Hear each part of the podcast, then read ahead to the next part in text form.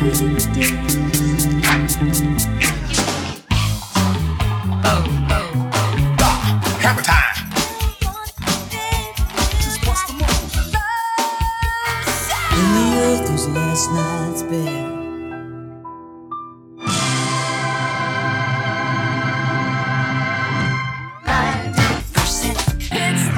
and welcome to 90% Hits, a podcast that once was about the number one singles in the 90s throughout Australia. My name is Danny Yao, and with me, as usual, is Tim Coyle. You know, someone once told me that 90% hits is a flat circle, and that every song that we ever listen to just keeps repeating over and over, and that all the little boys and girls that listen to Please Forgive Me and had to endure it have to endure it again and again and again.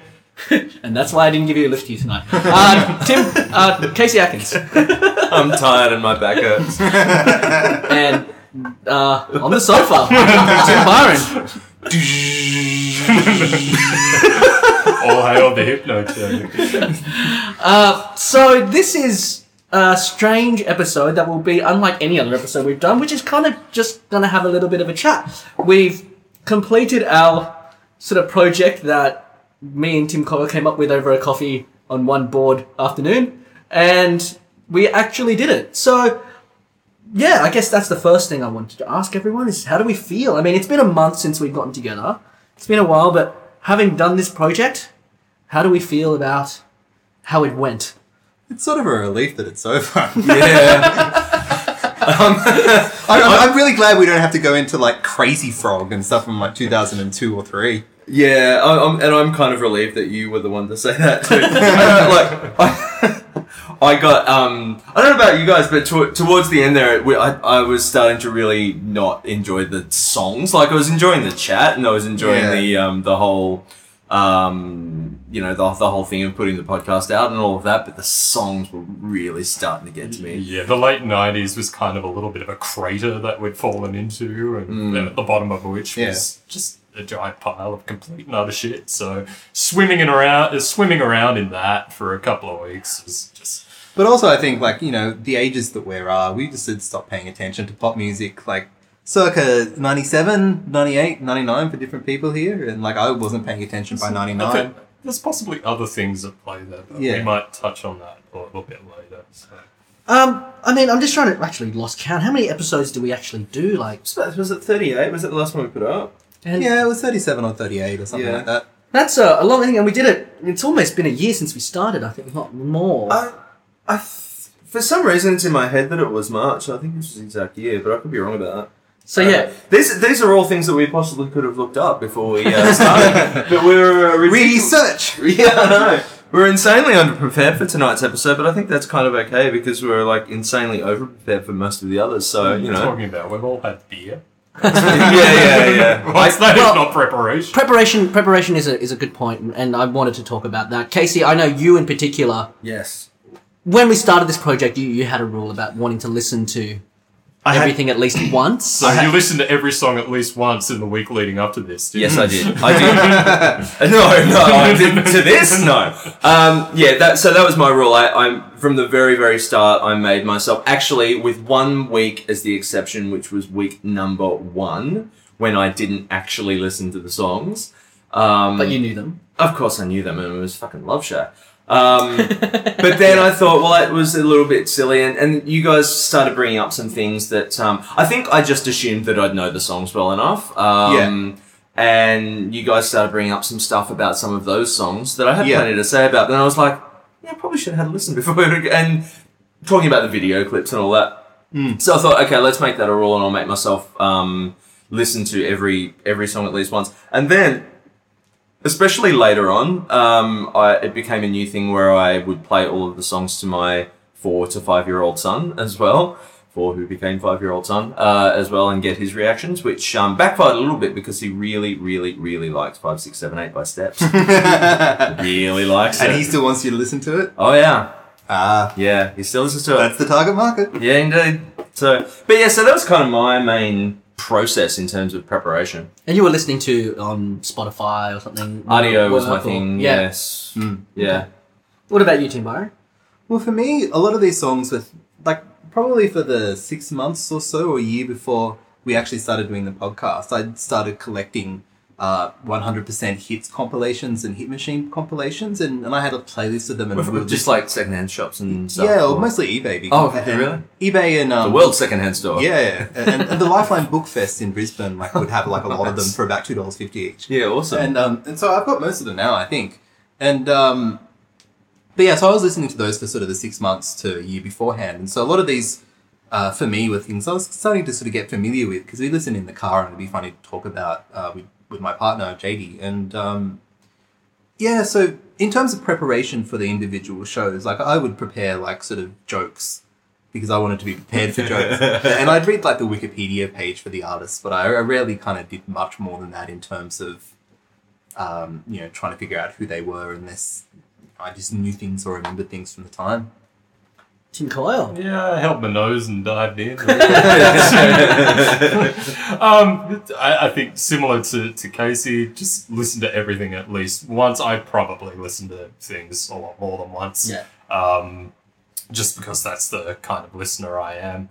Um, uh, I'm pretty fascinated, particularly by that early 90s period. It's something I've looked at and researched and written about a lot. So uh, I think that was that was handy in preparing me for talking about a lot of this stuff and giving me a lot of the, the context in in which to discuss these things. And as Tim Byron says, a lot of these things just lend themselves to um, to uh, being the butt of a joke. So you do cast your net pretty far and wide in the uh, the the depths of the internet in order to, to come up with some of these things. And, you know, that played out. We've got things from songmeanings.com up there. yeah, songmeanings.com was a bit of a gold mine. it? Yeah, just sheer And uh, stupidity. and that fits a lot of what we covered because Yeah.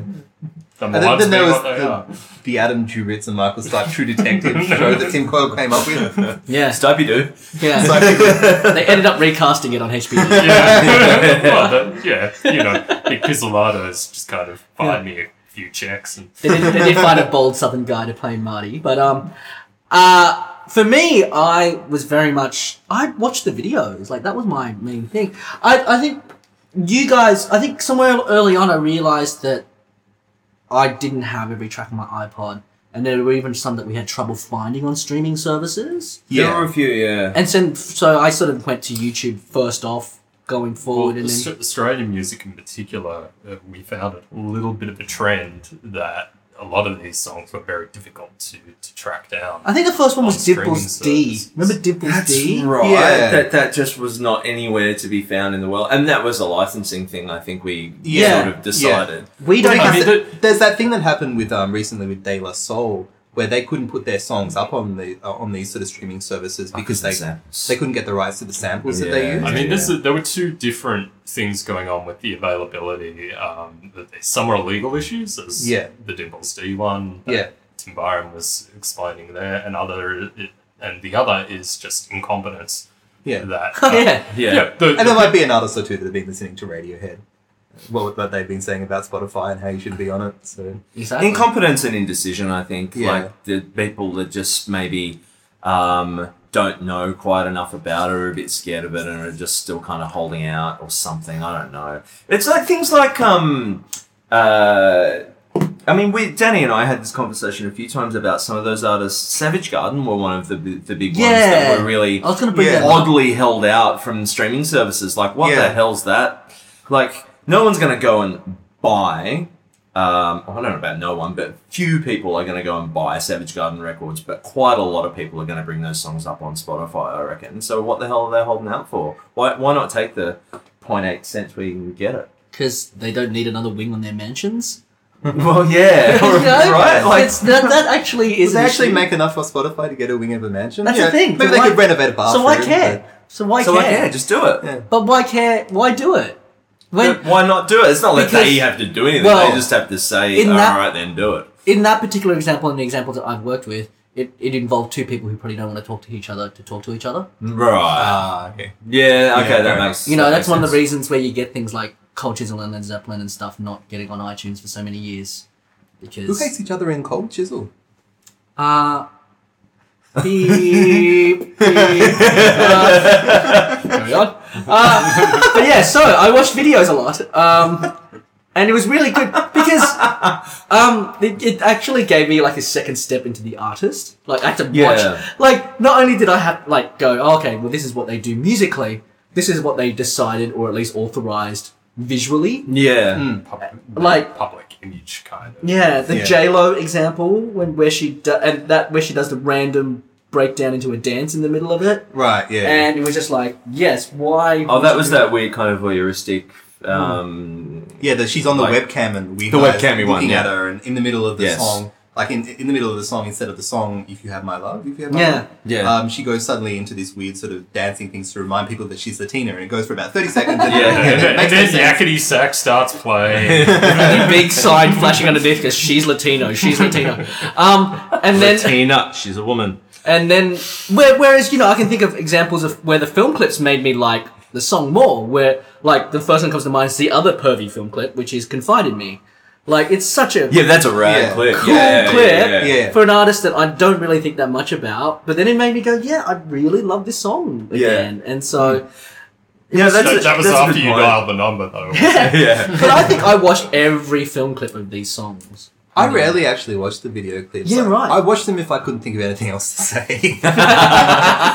no, like okay, I'm gonna watch these and see if there's something to say about that. I started watching them more and more uh, as we went on because you guys started talking about the clips more and more. But there are a few. I mean, there are a few songs that you just had to talk about the clip. I mean, Hazard was one of the big Yeah. ones. Yeah. That was Yeah. just No- like November Rain. November Rain. Yeah. which was a choose your own adventure, but still, but, yeah, but, but that's the thing. These things are iconic yeah, in, in Yeah. and of themselves, and uh, just they're part of the fabric of '90s music and video. This is kind of Yeah, that, the real the decade where the music video became very refined.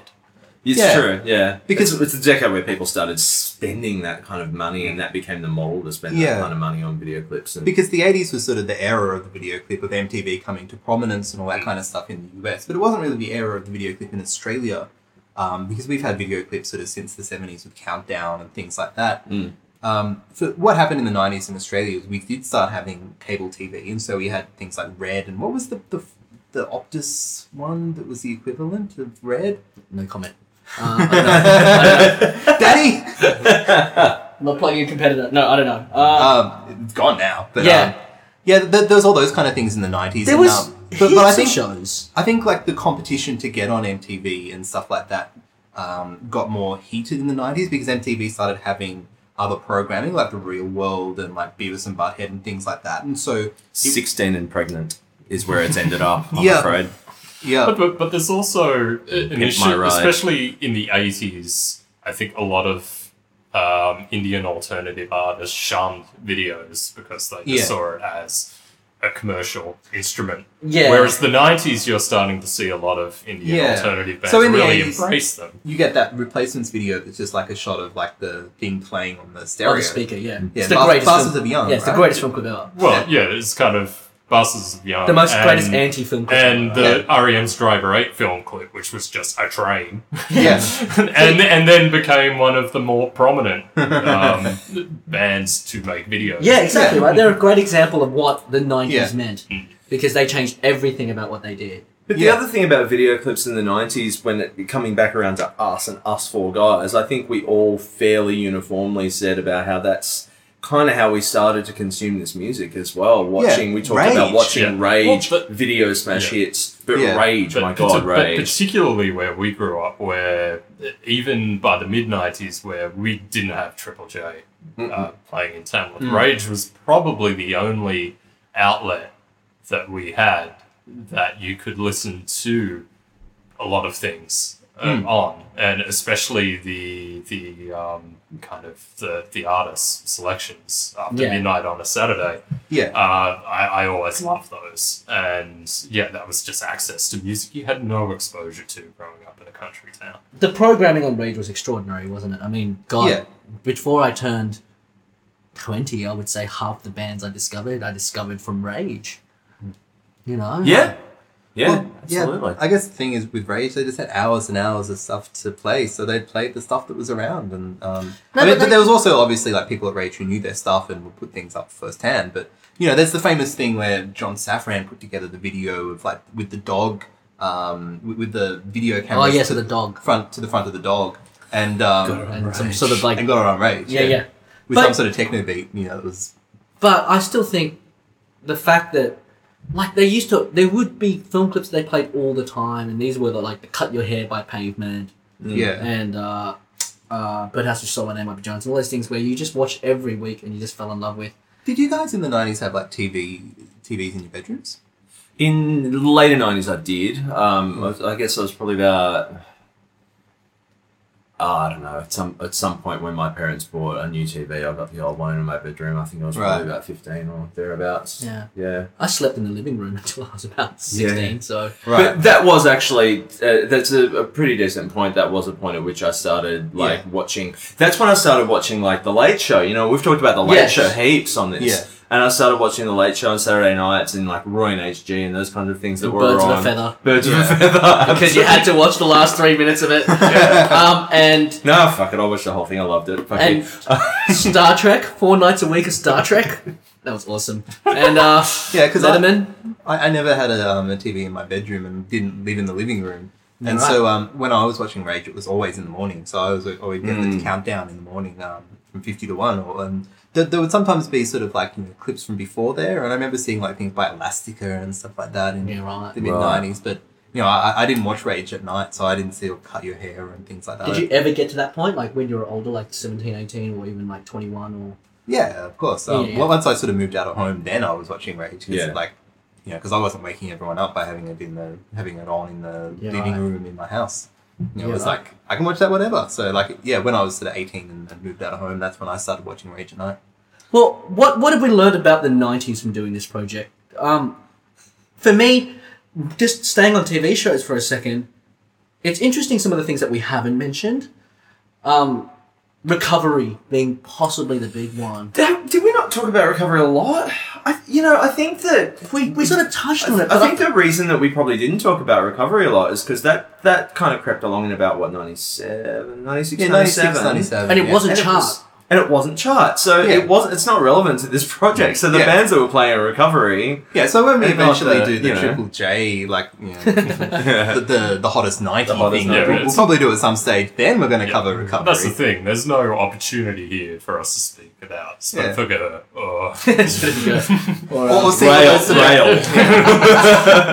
We're seeing all those American touring bands like who are on um, TV at Oh, like what- eight o'clock in the morning, yeah. who just like are dead. Yeah. like a but- Danny but- Warhol. Sorry, But the remember. iconic, remember that but one. the iconic one of Jon Spencer just going absolutely Yeah, batshit destroying- insane. yeah. Oh, well, that was great. The big one was, um, or one of the big ones was when uh, Green Day got up and played with the. They weren't actually supposed to play; they were just supposed to be interviewed. But then took the house band's gear and played songs with. They played the song "The Grouch," which says "fuck you" in it, and it had to be bleeped and all that. It was a bit Yeah. of it was a thing at the time. But yeah, I um, yeah, it, it just wasn't the. Wasn't the subject for recovery, unfortunately, but No, it's so much of a but- part of my life. but the big ones that we did talk about, I think, like were the Late Show. Hey, hey, it's Saturday. Hey, hey, Yeah. it's Saturday. Yes, we kept Yeah. going back to that. That was Oh, yeah. a big thing, right? Hell yeah. I mean, I stopped watching Hey It's Saturday probably around the time of being 16, and then Yeah. I remember making an effort to, in around 98, when You Am I went on, Yeah, and Yeah. Custard went on. yeah. I remember that Amazingly, when Julio Iglesias was on. yeah, and they got a photo with it. But, um, yeah. And Custard went on and they played um, "Music Is Crap" and Daryl Somers played drums instead of Glenn. um, so yeah, Hey Hey was definitely a big thing. Uh, we, and then in the, in the later 90s, like, yeah, what was there that we talked about? Uh, What TV? Weird Al was, or- Yankovic, I mean, was it was a Oh, big Weird Al recurring Yankovic was Yeah, yeah. huge. He was one of those kind of touch points that kept. Um, Yeah. that Is kept is coming. he was the spirit animal of, of quite a few podcasts, Yeah. actually. well, I guess we, we just we talked about the X Files a fair bit. Yeah. and Twin Peaks obviously we discussed, and Friends. I think we ended up talking about Friends. Yeah, we did talk a bit about TV shows, I guess. Like, Fresh Prince of Bel Air came Yeah. up. music from TV shows was definitely yeah. yeah, yeah, for sure. We Um, even talked about the Heights once. it was the heights. It wasn't. but how do you talk to an angel? It's a good question because I don't know how to do it. Well, apparently, apparently it's like Yeah. trying to catch a falling star. I don't know. um, I mean, The Simpsons came up obviously really Sometimes early the on. sun goes behind the moon. Yeah, yeah. Goes round the moon. Around the Come moon, on. that's right. The Simpsons The, were. su- the sun does go behind the moon at Yeah. times. Oh yeah, so The Simpsons came up really uh, early Well, on. yeah. It's Um, amazing how those last few years, it, none of that did happen though. It was like well, steps songs, and- songs from TV shows and Yeah. were were not so much in vogue, but songs from films. songs from Yeah. movies. Now soundtracks, which was is not a huge. thing anymore. Yeah. But in the nineties was very big. So the current number one single is from a movie. Well, yeah. Is it But what's I the don't current think- number one single? Happy by Pharrell. Pharrell. Okay. Oh, from uh, Pigeon Feet to. But yeah, Despicable Me Too. Despicable Me Too. Yeah. Is it currently number one? Yeah. Such an old movie. It's- Yeah. but it's been number one and then not being number one and being back to number one. Yeah. Ah. it's been number one for about 10 weeks, but the movie was about six weeks, six months old when it got to number one. But I think, you know, it, it's not related to it being a movie that it's number one. Yeah. It's other stuff. But the the whole movie tie-in thing was one of those. uh, That was actually one of the things throughout the whole project that continued to surprise me. It was like, oh yes, this was a thing, and it's still a thing. Like it was. Yeah. You know, when it, when early days when we were talking about like um, Everything I Do and stuff. Oh, that's Yeah, not Everything I even Do was- early. Was But- it? It's only one. Oh, was it? Okay. Yeah. But then yeah, uh, Aerosmith. And Aerosmith, Yeah, Aerosmith and um, Blaze of Glory by John. Blaze of Glory. Um, but then that just kind of kept happening through night. Like by the time we got to fucking Celine, But, Yeah. but even then, an artist such as Bryan Adams, which is, you know, he's a Hang on, prominent. he- artist Bryan Adams. Okay. Same sentence. we, we'll get on to that. But um, so do we open that can of worms? Yeah. Nah. with with Bryan Adams, someone who's pretty synonymous with '90s number one singles, just Yeah. how much of those songs were just film soundtrack stuff. Yeah. He became a film s- s- Yeah. film soundtrack guy, and mm. it's not what you think of when you think of Bryan Adams. Yeah. You think of that guy who could have been the guy Well, who wrote Summer of '69. it's and what I think- blew his legacy on everything we've listened to. It's what I think when I think about Bryan Adams now. Yeah. well, that, that is one thing that you changed, like your opinion of Bryan Adams in general. oh, Because, absolutely. It changed from one week to the next. Because yeah, I remember in the first episode with like everything you, everything I do, like you were like, oh yeah, well, you know, Summer of '69 and Run to You, and like you, a few other songs. You're like, yeah, Bryan Adams is all right. By the end, you're like, fuck Bryan No, Adams. by the next the next song, yeah. the next song, uh, which Please was forgive me.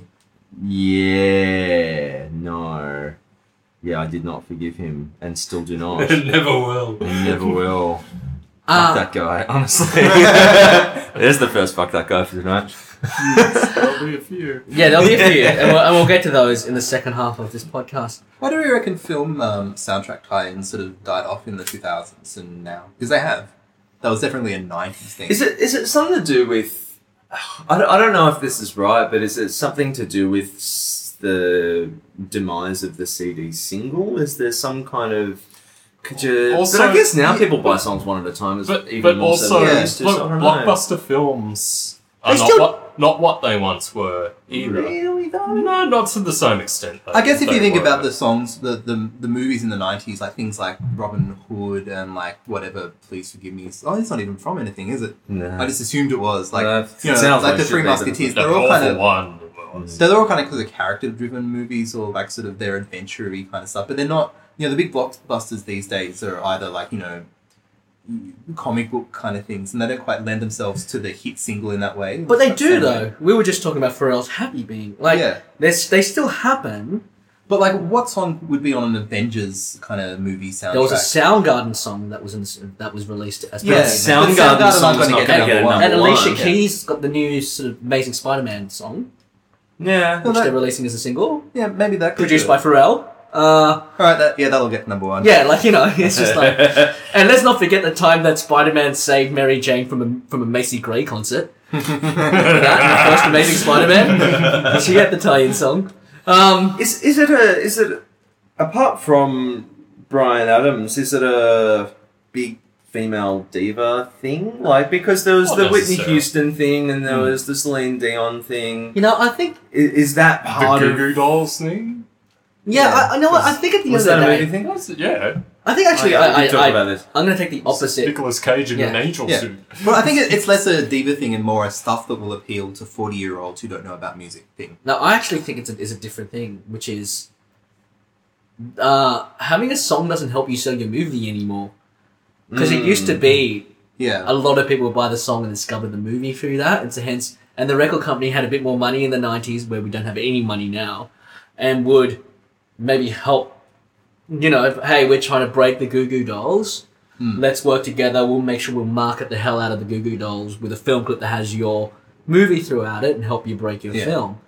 I don't think that happens anymore. I think film just does what it does. Like, there's no way Sony, who does Alicia Keys, didn't. Well, I mean, well, Amazing Spider-Man's out through Sony. Like, there, there's a Yeah, there's, a big tie, tie-in thing. right? yeah, right. But there's there is also there's the elephant in the room here. People just don't consume music or film in the same way that they used to, yeah, and yeah, they're just not. That leads to them not being joined at the hip anymore.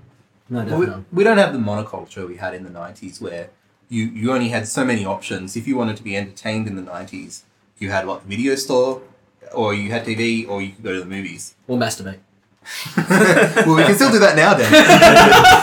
Not now! Not right now. Vinderella cut it up one time. We are a rock revolving around the golden sun.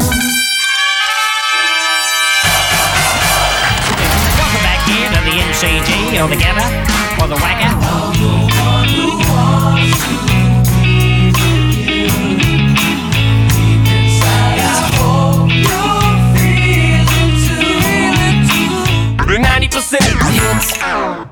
Okay, so we did this for almost a year. We were all friends. Were all friends. Yeah, I like the past tense in that. we all hate Danny now. It, it's until Bryan Adams came up and just drove a wedge. Yeah, you, you wonder why it's been a month between us recording podcasts. It's just been, you know. Fucking sick of Danny going on about Mariah Carey. Um, guys, well, I mean, the first thing is, what did you learn about yourself? Let's start with Tim Coyle. Nothing.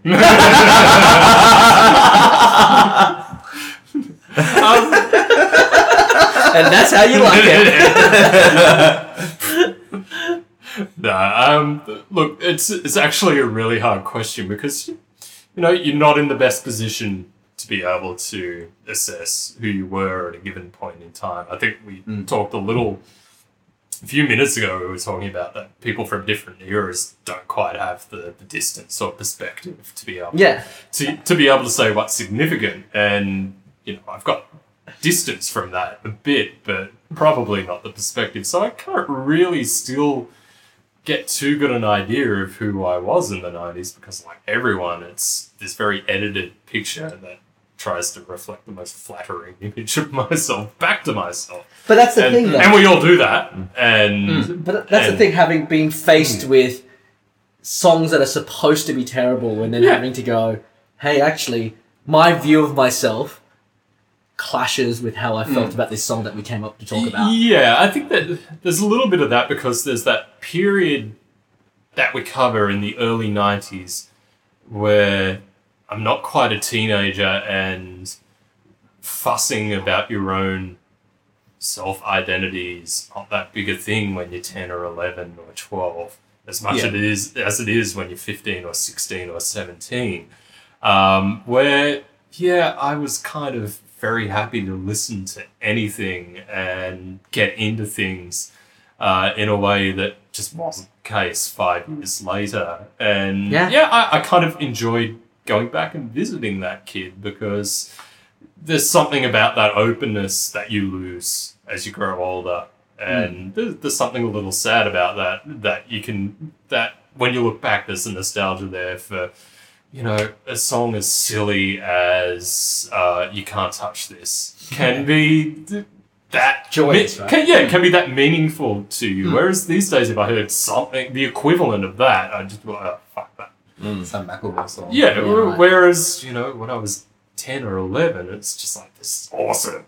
And mm. yeah, you lose a bit of that. And there's kind of, there's that sad, nostalgic aspect of that, but there's also being able to revisit that part of yourself that was able to embrace those things I found really positive. So, if anything, that was the big discovery about oneself in the 90s that I found was that um, you know, if you ask me who I was in the who, to present who I was in the nineties, it'd be this one thing. But the reality was, I was a whole bunch of different things, and you know, being um, kind of a um, depressive music snob was not the only thing that was going on there. and, you know, I'm happy to discover that. You mentioned a couple of times that you like songs just because girls like them. Yeah!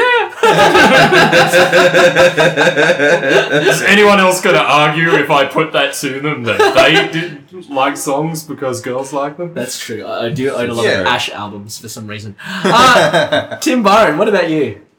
Well, yeah, I definitely like songs because girls like them. Because, but like, I don't know. For me, like, it's it's less about liking them because the girl likes them, and more kind of like I pay attention to the song because the girl has pointed it out half the time. I don't know. But like for me, you know, sort of like Tim Coyle, like one of the interesting things uh, for doing this was remembering a point where I wasn't really that into music. Because there's there's years in, in the '90s when I actually don't really know that many of the songs. Oh, the Doctor Who book thing? Yeah, when I was just much more interested in buying Doctor Who books, and um, So the only song was. Hey! and um, And if you could turn back time. I want to share of a bit, like, Ladies and gentlemen, we're here all week. but yeah, like you know, it's so part of my identity now, like being that guy who is obsessed with music and like I write about music and get paid money for it, Yeah. and um, and, even within within the group of people who write about music, I'm a bit of an obsessive who worries too much about certain things about music, and so um, yeah, not being that person and sort of you know going through 1992 in particular and 93 where I don't know some of the songs, it was sort of strange for me because I wasn't paying attention to any other music apart from chart music, really, and sort of the songs my mum would play in the car. So yeah, going back to a person who is not me is a bit strange. I found that interesting too because you're not the kind of person who doesn't know his music history either. Yeah. But you've gone back and you can you know Yeah, um you know basically the story of what was in the charts at least yeah, for any given year, decade, and, and movement. yeah, But you didn't know the one that you actually lived through. yeah. You know, I was very surprised by some of the songs that you didn't know. Well, yeah, I mean, uh, there's probably songs from the 60s and 70s and 30s and 40s that I would have just totally, like, you look at the charts and go, what was that? Yeah, okay, yeah, yeah. Um, but, like, you know, th- there's that stuff for the 90s. I mean, like, you know, music histories have only really started talking about the 90s because it's, like, it, it's so recent in a bunch of ways that it, it's, you know, it, it's too close to be talking about in a lot of ways. And so there's not that many sort of histories of the 90s that I would have read. And I love reading histories of music in general. And um, but the you know the ones that do exist are things about um, you know Britpop and like Australian alternative music and, and things like that rather than chart pop. Sure. And, and so you know I just wouldn't have been exposed to them. But yeah, there's some things I didn't know that well at the time and that I've sort of yeah come back to one way or another because of my not 100% hits compilations and stuff. There is, there is, you know, we are still waiting for that great Euphoria biography. So, um, Ti- Tim, for you, definitely, um, there the the age difference that you have compared to the rest of us. That came up Yeah. a lot. And what is what is that? It's like it sounded like eighteen months or something. I don't know. Well, I was born in February 1982. And I was born in, so just for the listeners, so yeah, I'm Yeah. October 80. some August, August eighty in your April 81. April eighty Yeah. Yeah. So So it's a year between um, me and Tim Tim Coyle, effectively, and almost two years between me and Casey in Yeah. particular. But it made a real difference Yeah, to you. And I think for Tim and Casey to be so simpatico was the fact that they went to school together. Hmm. yeah, yeah.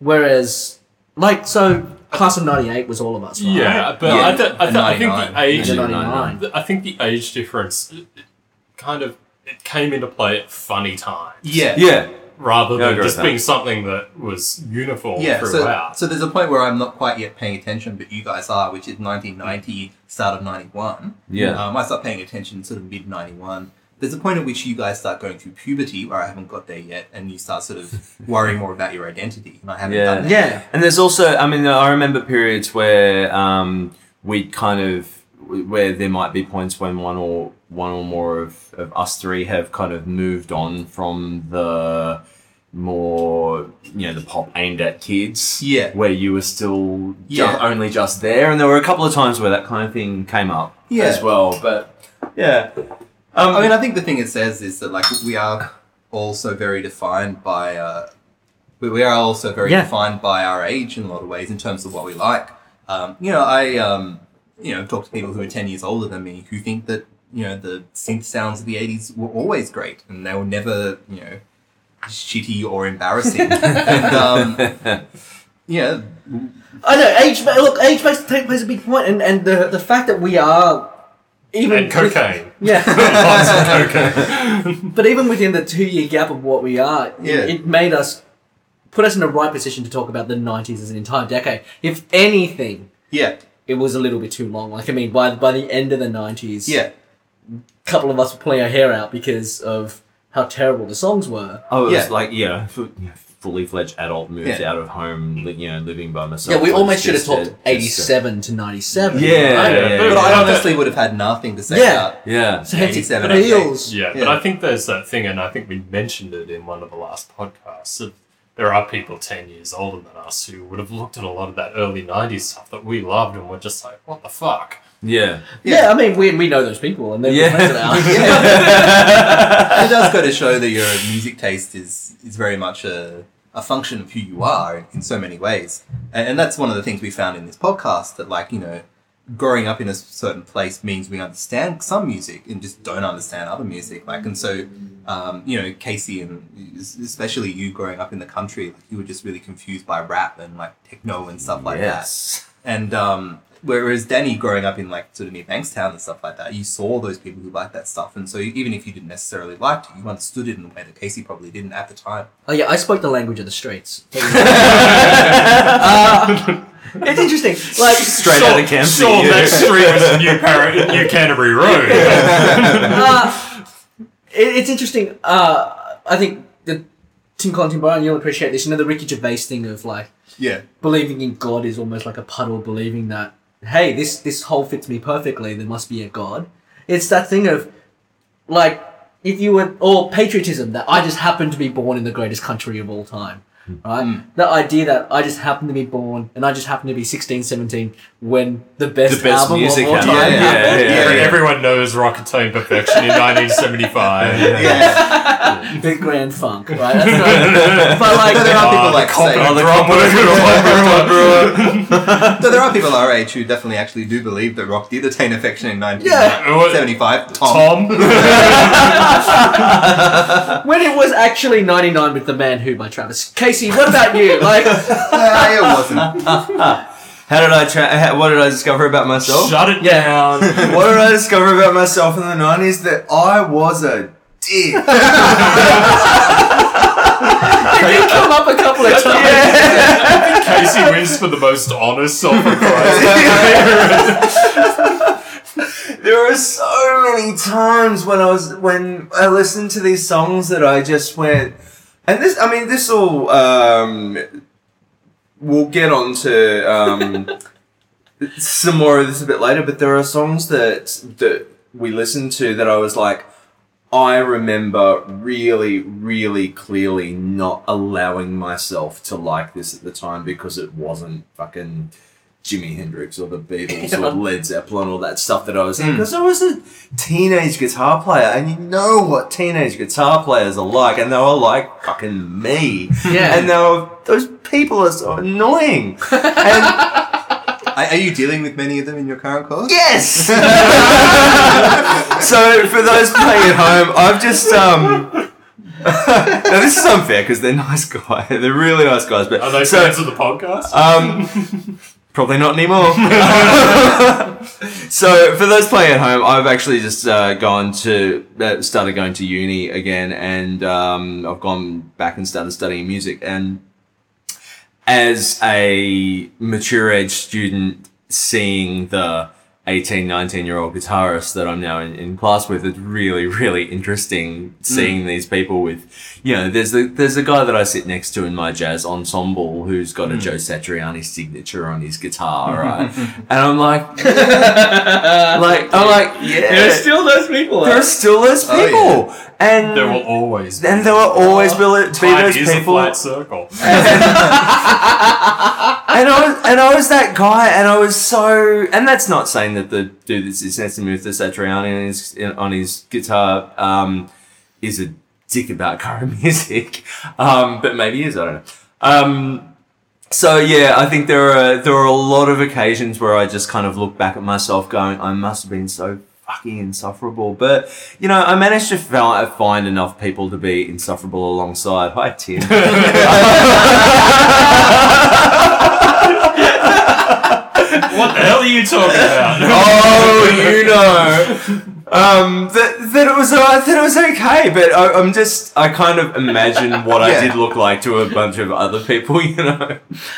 So Casey, there's a question I've wanted to ask you about you in the '90s. I've Oh, yes. known you for a long time, Yes. but out of this podcast, I kind of touched on the subject when I when we talked to Tim Coyle, which is he liked a couple of songs and talked about it because girls liked it. mm And then Tim Byron said that, yeah, of course we all did. Did you ever do that? I can't I remember don't really. Think you would be the guy to do that. you would have been too snobby about it. You would have like, you have to like my music to even talk to me and like me and be in my world. like there are a couple of things that um there are a couple of things I probably got a bit further into that uh, that I wasn't that far away from in the first place because of girls and that but that's but that's like the Foo Fighters and things like that because I had a girlfriend who who liked the Foo Fighters and I just kind of kind of liked them but liked them a lot more after that relationship sort of thing but I was always gonna kind of like the but it was not it wasn't stuff like we're talking about it wasn't fucking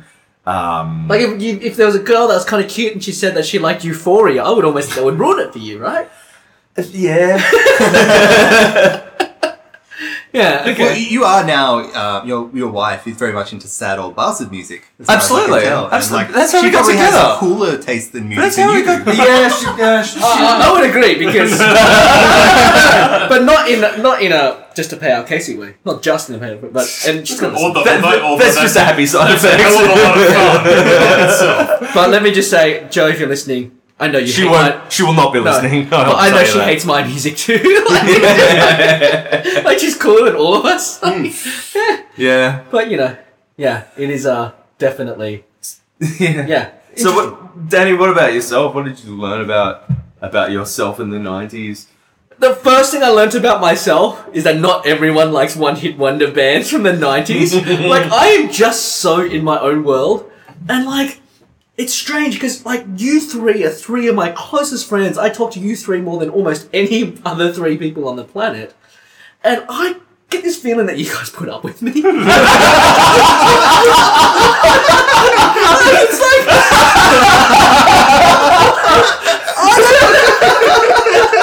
I really learned to suspect that you guys do not actually like Everclear as much as I do. This podcast just became marriage therapy in the blink of an eye. I don't know if you guys actually have the second Gin This Blossoms album. I do. I don't. It's just that thing of So, like, so, and we are actually talking about. So tell us about your childhood. but you know, it's just like, Yeah. it's just that first thing of like, so funny. like, Oh my god. the, the main thing I've learned from this podcast is like, hmm. yeah, my, like, I'm actually different from three of my best friends. Hmm. Yeah, one of the things about you is that I could predict what these two would like most of the time and be right. And I had no fucking idea what you would like, and you would like this weird shit that I would be like, what? But I, I think also, I, I, think what was clear, and I, I guess because I didn't have any reference point, yeah, was I did have this wide thirst for music in the 90s.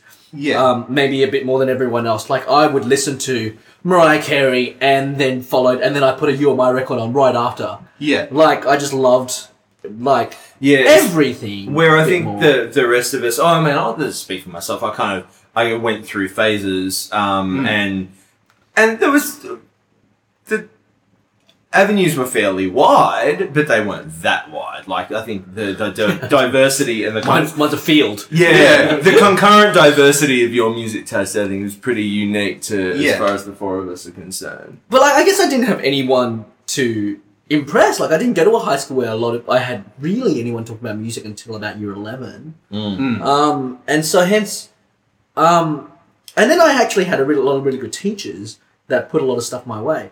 So I just didn't like, and yeah, radio was weird, and I just listened to anything. Like I would literally listen to like every radio station, and I think I had a.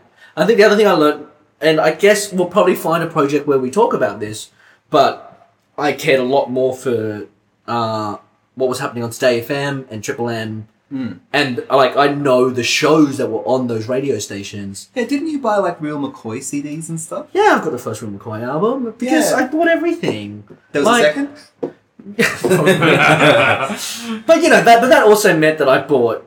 I know, I think you had it, but like, and that also meant I bought the first Everclear album, well, the second Everclear album, the big one, because Yeah. I bought everything, Mm. and, and I I bought everything in a sense that I didn't necessarily need to like everything, Yeah. but there was no Spotify. The only Yeah. way I could listen to it was to buy it, and so I bought Yeah. everything, and then I made my mind up about things. Yeah. And obviously, I liked Everclear a little bit more than Real McCoy. Um, Yeah. Just, Alexis. but, um, but yeah, it, that was really the big revelation for me that maybe I'm a weirdo. Like, I know we all love Hey Jealousy, but like, You're the gonzo of this. But but honestly, with Hey Jealousy for me, like I, you know, would have heard that on the radio here and there and thought, yeah, it's all right. But I, I never bought um, the first album until a couple of years ago when I got it like for two dollars fifty on eBay or something. so I mean, I've spent so many hours with you. At least one of those hours, I've gone on about how Hey Jealousy is probably one of the greatest songs of all time. And I just feel like you're putting up with me. so, you know, it's great. Thank you, Tim.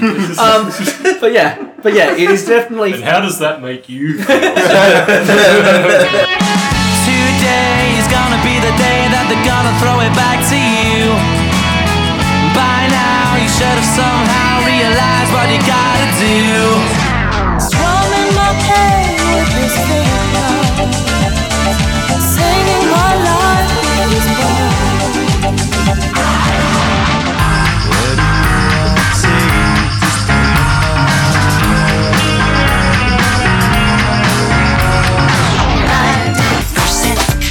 We wanted to just really wrap up what the 90s meant for us and what, what, what this 90s podcast is. So we have a couple of awards that we want to give out to songs that we've talk, talked about. And so the ones that we're going to talk about is the song that you thought you'd liked, but actually hated the most. The song that you thought you'd hate, but liked the most. And then worst song, and then best song. But before we do that, I'm going to spring a question on the other guys, which is how you felt about the 90s before you started. Because we always do the how did you feel about it then and how did you feel about it today. How did you feel about the 90s before you started this podcast? And how do you feel about it today? Let's start with Tim Byron.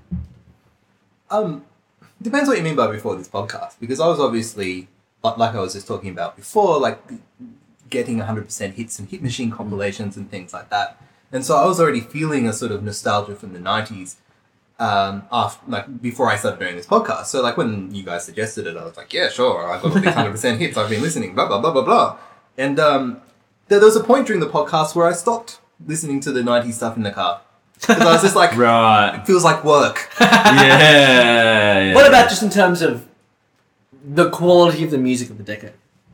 I don't think my thoughts on that have changed. I mean, I'm the kind of person who isn't particularly fussed about decades and stuff. Like 90% of everything is crap, and 10% of everything from every decade is worthwhile. The 90s, I reckon, for me, has 20% of stuff which is fun because I've got memories of it in a way. It's not necessarily good, but I kind of like it. There's a bit of that in there, but like, yeah, the 90s is a decade. It's one I have some fond memories of and probably like some songs a bit more as a result, but eh, 90s is good, but it's not. Yeah, Casey, Um, general thoughts on the 90s before we get into these awards? general thoughts on the 90s look I, I think this is actually a really difficult question because how do you like the 90s is just it's they were my formative years the 90s were awesome the 90s were fantastic um, and that's how i kind of look back on them. And i had some shitty times in the 90s because i was fucking 15 at a point in the 90s we didn't have a shitty time when i was 15 um, but i um, i before we went into this looked at the 90s with fondness because I had just kind of you know every every feeling you could ever feel almost yeah yeah between the age of 10 and 20 which was exactly when I what I had you know. Um and then throughout I, it kind of got amplified you know especially in those um I, I, I reckon first six or seven years, it was like, God, even the music that I thought was shit was actually still pretty good. You know? Yeah, right. Tim Coyle. Yeah, there's kind of a real Wonder Years aspect to, to, to it in, Yeah. in that way that, yeah, there's kind of, I talked about before, but there's the real glow of nostalgia and doing this whole project um, hasn't lessened that any. Um, and I think also what Casey's saying of kind of that, you know, it's the classic awakenings journey in that it is very much the wonder years, the blunder years for most of us um, in, in that time. And yeah, I think it's interesting that I think a lot of us will see those formative years that we have as a closed book by the time you reach 30 and revisiting it and discovering some of the things that we've talked about has, has been a pretty interesting thing that you, you know, you probably weren't the person you thought you were through that period and being able to pick that apart I found pretty interesting. Um, So, yeah, I kind of enjoyed that aspect. I, I'm a little on Tim Byron's side with this that the 90s as a concept, it's just decades are a very arbitrary Sure, kind are. of thing, and ultimately, as this organizing category, just don't make a lot of sense. I know, definitely. It's hard to like take a random bunch of songs and, and put them in a group. But that's exactly what I'm going to ask you guys to do uh, in our next segment, which is going to be our final segment, guys. So, look, the first question we have, and the first thing we want to just quickly list about to wrap up this 90% hits project is the song that you thought you'd like but most hated. Tim Coyle, why don't we go to you? Uh, there's two ways of looking at this, and Did you have any honorable mentions first?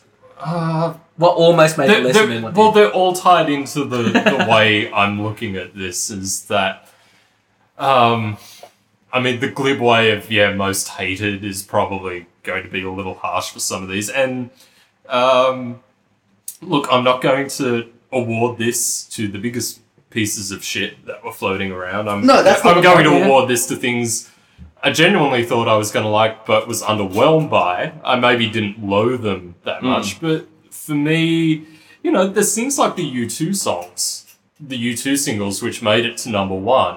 Things I could be reasonably expected to, to like, Mm-hmm. and yet uh, I think, as with everyone else in the room, I was just like, yeah. So we had The Fly Yeah, and Hold Me Through Me. yeah, Makes Me Feel Me, and- yeah. and- I quite like both of those. Yeah, but my reaction to that was, well, they're all right, but you know, it's U2. I should be expected to be yeah. singing the praises of these songs. But the one I'll give this to, and it will break the heart of a friend of the podcast, Peter Shields. Hello, Peter. Um, Hey, Pete. Bon Jovi's "Blaze of Glory." Ah. Such a disappointment. Tim Byron. So this is the one that I You thought you would like, but Yeah. ended up not liking, and the most extreme of that emotion. Well, to be honest, the one that I remember sort of at the time thinking, oh, it's, it's all right. Not really like liking it, liking it, but kind of thinking, yeah, I can cope with it. It's all right. And that I absolutely could not stand um, was uh, "Truly, Madly, Deeply" by Savage Garden. Like at the time, like I thought, yeah, it's all right. I, you know, it wasn't something that I liked that much or hated, but like I just really had like such a negative reaction to that song. You did, didn't you? And that was totally because of me rather than the song, because it reminded me of the kind of sort of embarrassing first songs that I wrote, Yeah. Right. rather than like anything that you know Daniel and Darren did. Like it was, it was all about like my memory of being um, that age and writing bad songs because it reminded me of Sure. them. So yeah, so th- for me that's probably the True the song that I thought I'd yeah that'd be alright, but listening to it like, and I probably hadn't listened to it for fifteen years. Um, it was just nails down the chalkboard. Casey. So, um, I th- there, there are there are a couple of ones. There was one song that I thought that um, okay, I'm finally going to be able to listen to this objectively and allow myself to like it, and that didn't that, and that didn't work. Which was um, which was the Fuji song. But Yeah, God. One time, one time, but in terms Two of the times. song, I'm just going to interrupt you and talk over you because like it's awesome. that song. Yeah, thanks. Yeah. Um, you just have a different podcast underneath Yeah, the yeah, just a different conversation I'm gonna podcast under the podcast. But the song that I loved at the time, um, but it and then you didn't. So there you go. Uh, but then when it came up, I was like, oh, really? Was epic by Faith No More. Yeah, right. Did not stand up. And I had this really funny conversation with Joe, um, saying, it was when I was listening to it before recording it, just going, hey, Joe, epic by Faith No More. Loved it, but thought it was a bit shit. And she was like, no, no, it's awesome. What the fuck are you talking about? And we put it on. She was like, oh. That flat bass. Yeah, it was, it's just Uh, and a few other It's things. a lot Yeah, of things. so that's mine. Yeah, that's Danny? a really good one, actually. Yeah. I would, it would have been close, but there is one clear winner for me on this list. What's that? It's a band that I still love.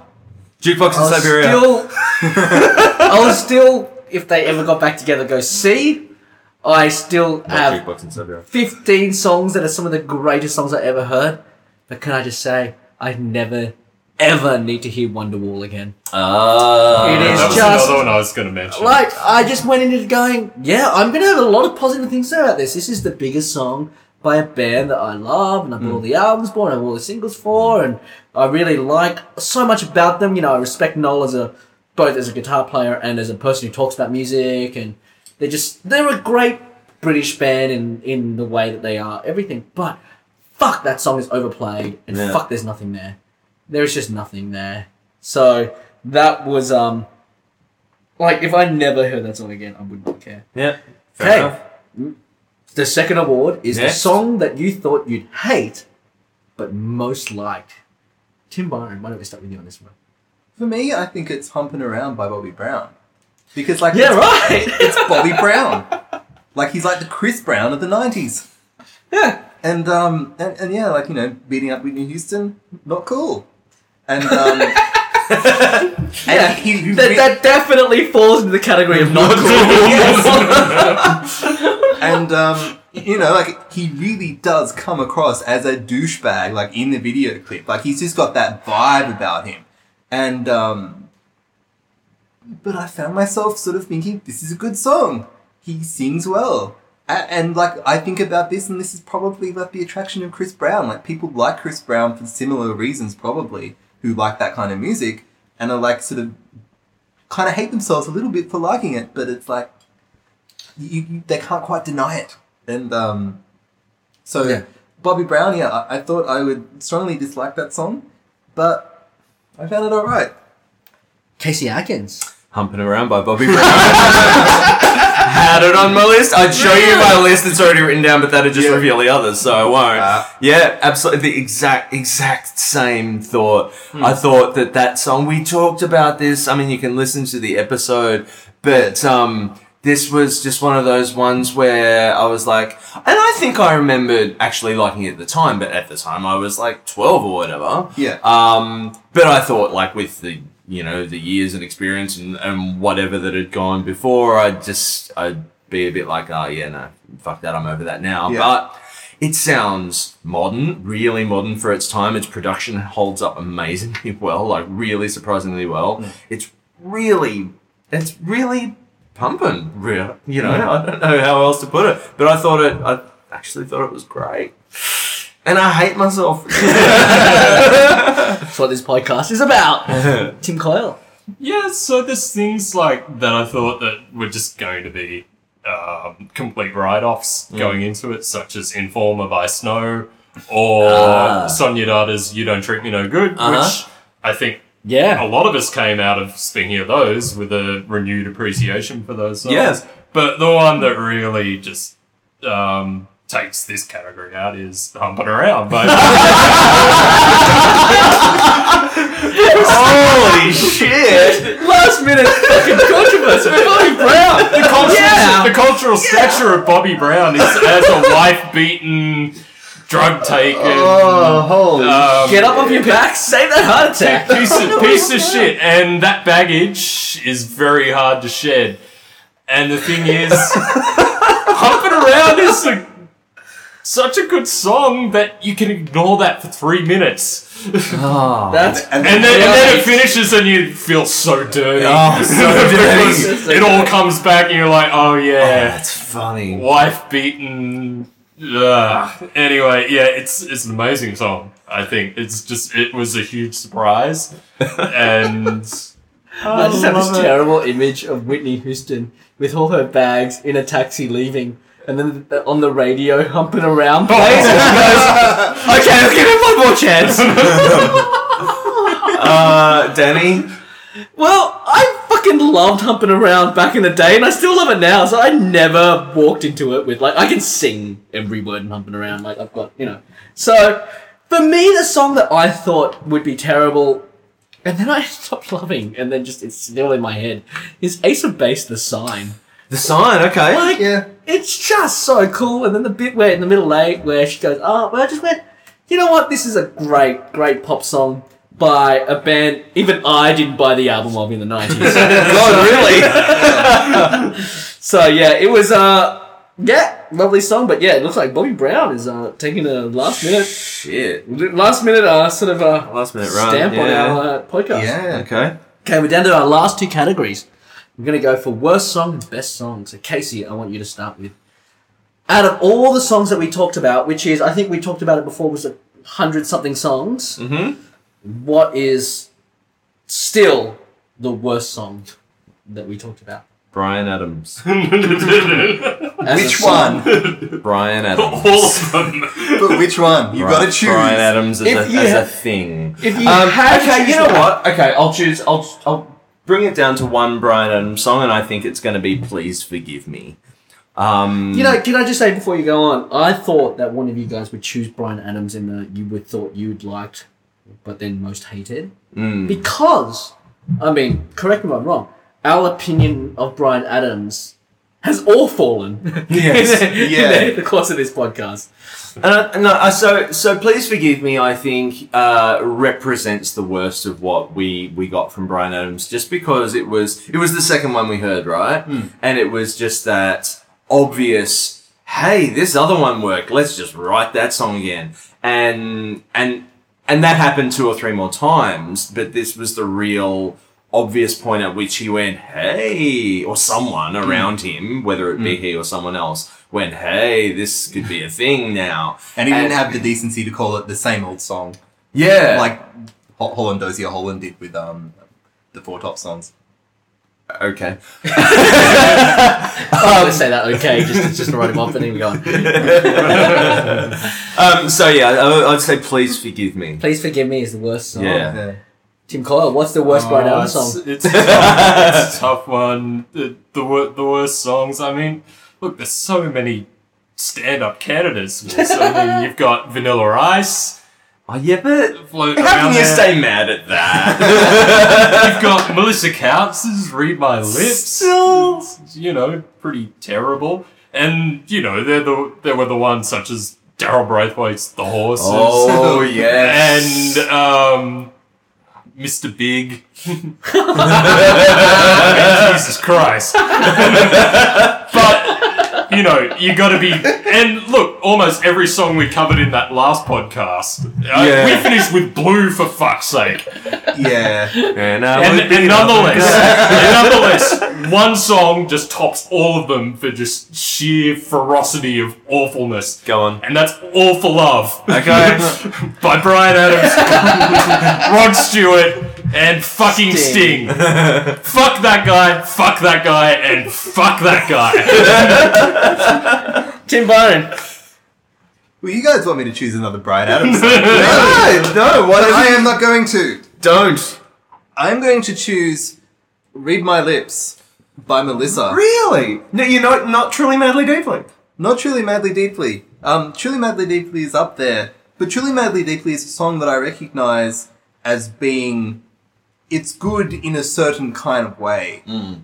Like, I recognize that, like, my dislike of it is partly about me rather than about the song. Yep, fair enough. Whereas Melissa. How the fuck is that a number one? How the fuck is that a song? it, it- it's just so badly put together. Like I listen to it and think, you know, did you did you spend like twenty minutes on this, and not in a good way? It's just like, you know, I I listen to the Bryan Adams stuff, like the Please Forgive Me and the Awful Ones and stuff, and I see what he's doing. Sure. Like what he is doing is not something I am into. Squeezing the life out of all of us. Yeah. but I, I listen to that and I can see why those are number ones. Yeah, but you can't even see what she's doing. Yeah, with, with this Melissa song, I listened to I listened to it and I was just like, what is why? And, and then I remember, oh yeah, there's a video clip and she's like got a lot of cleavage and that's why. Yeah. But like, it's just like as a song, it's just like there's nothing there. It's just so badly put together. Like, it, of all the songs in the '90s, with a possible exception exception of Blue, I would beat off a guy by I was 65. it's the worst put together. The kind of there's, there's- there's nothing there for anybody now, and I can't imagine anyone listening to Melissa in 2014 on a non-ironic level and ever liking that song. Whereas I'm sure Bryan Adams still has fans. Fair enough. Danny. You know what? Tim Coyle took me into it. The Horses by Daryl. It really is. Like ever since I've, when I when that song has sort of gotten my orbit since we talked about it that week. Because it got- has. It has. It's just a crime, and it just appeals to the worst people in the world. So fuck you, Daryl Braithwaite. Um. So that leaves Alright, us with a nice last, Yeah, like ending on a note of positivity. Yeah. Best song. So, So uh, you know what? Because we started with them, I'm going to start with myself. go on. The song that. So when I did best song, I actually looked at. I went to my iPod, plugged it in, went on iTunes, and then put most sorted by most played, Yeah. and and, And, then that helped by me. a song that came up on ninety percent hits. Yeah, and then and the one that was most played is still my favorite. It is a song that I will I just will go to my grave loving. I know everything about it. I know every note. I'll sing you everything, which is Rush by Big Audio Dynamite. It is someone pouring a bucket of pure joy over my head. Mhm. It is just amazing. Rhythm and melody. rhythm and, and melody. melody. Peter Sellers. Tim Coyle. Yeah, it's a, it's a tough one. So this, you know, even though we're all a little bit disdainful of chart music, and in spite of everything that we've said before this, there's actually some really great stuff that we're. Oh, absolutely. Of You know, stuff like Young MC's Bust a Move. Mm. Let's talk about sex. Um, uh, some good early candidates. Joyride by Roxette was definitely in the reckoning for me. Um, Richard Marx's Hazard Mhm. um, definitely came into my consideration, but look, for mine, the best song we covered, um, without question, was "Don't Go Now" by Ratcat. Okay. Yeah, I thought Yeah. about Ratcat. but- Yeah. Tim Byron. I also thought about Ratcat, and I also thought about Don't Go Now. so that's it. Um, so yeah, so that's it. Um, yeah, Don't Go Now by Ratcat. Um, It's a great song. it, it is a great song, and, and it's funny in a way because this is a song that um, if you read the Sell-In by Craig Mathieson in the history of like how Ratcat were perceived at the time, Don't Go Now was the point where they were perceived to have sold out to like become mainstream to like the alternative people. As far as he's concerned, and I guess he was old at the time and probably But that's just the seven people who bought fucking pavement records at Waterfront. Yeah, yeah. The rest of us discovered them at that time. but yeah, and that's it. Like I probably discovered them through through that song in particular because I was away when um, that ain't bad came to Yeah. public attention. I was in in England at the time, and so I came back and there was this song that was on TV that was bright and colourful and cartoonish. Um, literally, it had cartoons in the video clip, and they were um, you know having fun, and like this video clip was great and bright and shiny, and I was like, wow, this is cool, and so I wanted to know more, and so it was yeah probably the first. Australian band that I paid lots and lots of attention to, apart from Midnight Oil, I guess, thinking about it. But um, yeah, as a a- as a song, it's just beautiful, and I just love the way it starts, like in the way and the sound of his voice as he sings. Like you know, I've been looking around for some kind of feeling, some kind of sensation. Like there's this, just something about the sound of it that I don't get tired of. So yeah, don't go now by Ratcat. I agree. It's not just a great song; it's also a very important one. Oh yeah, absolutely. Casey, Um. So final word. Yeah, well, there you go. Hmm. So, look, the Ratcat songs are obviously amazing songs, but you know what? I'm basing this on a bit of a, a bit of a, a surprise factor, and just how much I loved it when it came up on the podcast, and have continued to love it hmm. since. Um, Mr. Big. and so, look, um, there are things like, you know, Love Shack is one of the best songs in the world ever. Um, those Ratcat songs are fantastic. Rush was definitely well up there for me. And actually, I've got two songs on my list that I kind of had to choose between, and Rush was one of them. And Boobastic was the other. How bizarre. Um, and the other one Tim Coyle actually mentioned, I'm sorry, it's Joyride by Roxette. Yeah, right. Yeah. It's a great song. Yeah, it just and that's one of those songs that I listen to um so much more even after we'd recorded that episode. You know, it was one of those Yeah. ones I just kept going back to and just picking apart, continue to pick apart because we picked it apart a lot on that Yeah. episode because there's just so much to talk about in this song, and I just kept listening to it and continue to do Yeah. so and just thinking how amazingly well put together, performed, written, constructed, produced it is. and I think one of my better posts on the blog um, was actually about that song. and pulling that. Yeah, And so it's worth reading if you. No, I, I, I agree definitely, and you we because that's when we talked about that hook every second seven seconds thing, Yeah, and then you went on the blog and actually uh, Explain uh, explain every were. single one of them. Yeah, Yeah, yeah. So so Roxette gets my vote on that one. Fantastic. It's interesting. We've all picked songs from '91. Did we? Yeah, Rush? Shit. Rush is '91. Yeah, right. Well, there you Don't go. go now. '91. Roxette. 91. 91. Wow. Yeah. Well, great year It was in a music. very good year. Same Yeah. year that some album called Nevermind came out that we never talked about. Um, And never will. Don't mention the elephant in the room. yeah, look, we will probably come up with an idea. Elephant. There's a couple of ideas for us to do something else later on, but we'll probably take a few weeks break as well before we do it. But we really want to thank everyone for listening to this. Uh, the friends of the podcast who have stuck with us, uh, in particular, people like Kelly, Kenneth, uh, Stephen Green, and people who like uh, Robert Atkins, and, and if I haven't men- mentioned you, but like there's ones that come Dan to mind. Wigmore. Dan Wigmore. Yep. Uh, Mindy Wales, a uh, bun- bunch of people who just kept commenting, kept, um, yeah, great. And from my side of things, like lots of my school friends listen, like Ben and um, uh, Bjorn, my friend Bjorn listens, and um, a, a few other of my school friends listen. And also, we've got listeners in Germany. Uh, like th- there's a pop Listeners, P- p- plural. Yeah. Well, um, Marty, who's Fiona's boyfriend. Yeah, yeah, yeah. He, he listens, and there's a pop music academic who somehow discovered it, who, who, who listens to it. and I was just like, okay. So, hi, Ralph. and and I don't know yet when else, Nah. but also also, Paul doesn't have friends. but also all our, all our, our significant others. Yeah. uh, Mel. Uh, Uh, Joe, who has not listened to a single episode. yeah, Emma hasn't listened to one either. So. And Jamie who listens to them all. yeah, yes, JD in particular. Thank you. Yeah. yeah, Um, absolutely. Who probably should have been on the podcast, really, in Yes, some ways. but it's too late for her now. She would be the Yoko.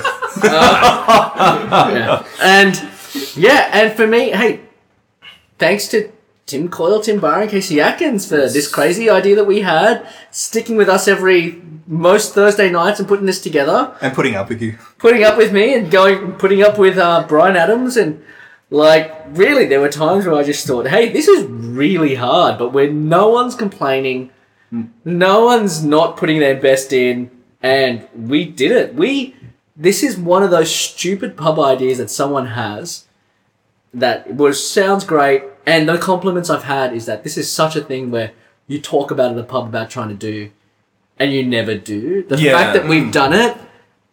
Thank you guys. Thank you for Thank you. joining the this. fact that we stay drunk And thank you, from Danny, that pub for, conversation through and- to the end. and thank you, Danny, for holding it together as well. Yeah. Like, as, as, um, And mostly being the host who's Well, been it- like telling us what to do. Well, exactly. like I was going to say, like I've hosted like twice, maybe three times. Uh, I hosted Byron did it once. once. Uh, Coyle did it two or three times, and it's a fucking hard job. And um, for the one who's done it, you know, ninety percent, as it were, of the times, um,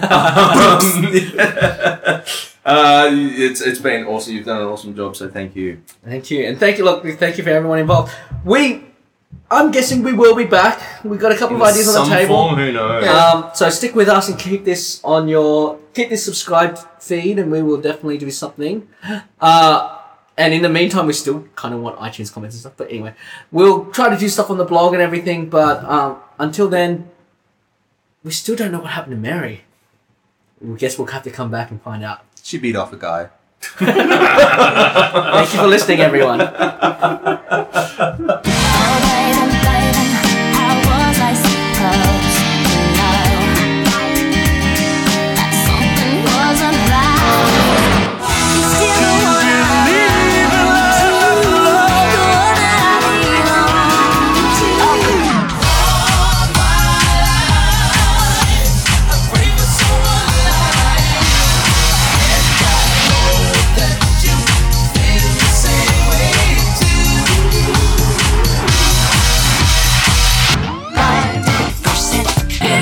but we should get on with it. And here's the last Alright. one.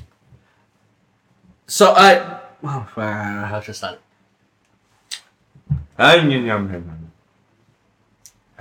it? Do-